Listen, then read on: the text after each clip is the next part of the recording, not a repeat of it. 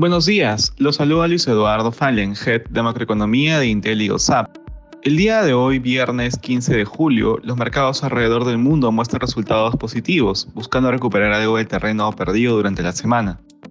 De manera particular, en Estados Unidos los futuros americanos transan con ganancias, mientras los inversionistas esperan datos de actividad que den luces sobre los efectos del ajuste en la política monetaria en el consumo y la producción. De hecho, en el terreno de datos económicos, las ventas minoristas crecieron en junio más de lo esperado, es por el consenso de analistas del mercado.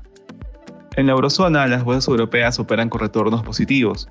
Las peores perspectivas económicas por la descontrolada inflación añaden más presión sobre la política monetaria del Banco Central Europeo. Asimismo, el mercado también está pendiente de Italia, donde el movimiento 5 estrellas, uno de los principales partidos de la coalición gubernamental, abstuvo de votar ayer una moción de confianza del primer ministro Mario Draghi en el Senado, lo que ha abierto una crisis de gobierno en el país. En Asia se ha conocido que el crecimiento del PBI chino cayó 0.4% en el segundo trimestre, marcado por los rebrotes de COVID-19.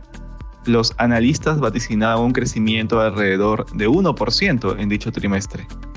La bolsa de Shanghái perdió un 1.64%, mientras que la bolsa de Tokio subió un 0.54%.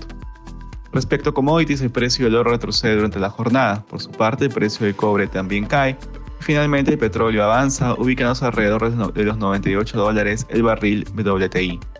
Gracias por escucharnos. Si tuviera alguna consulta, no duden en contactarse con su asesor.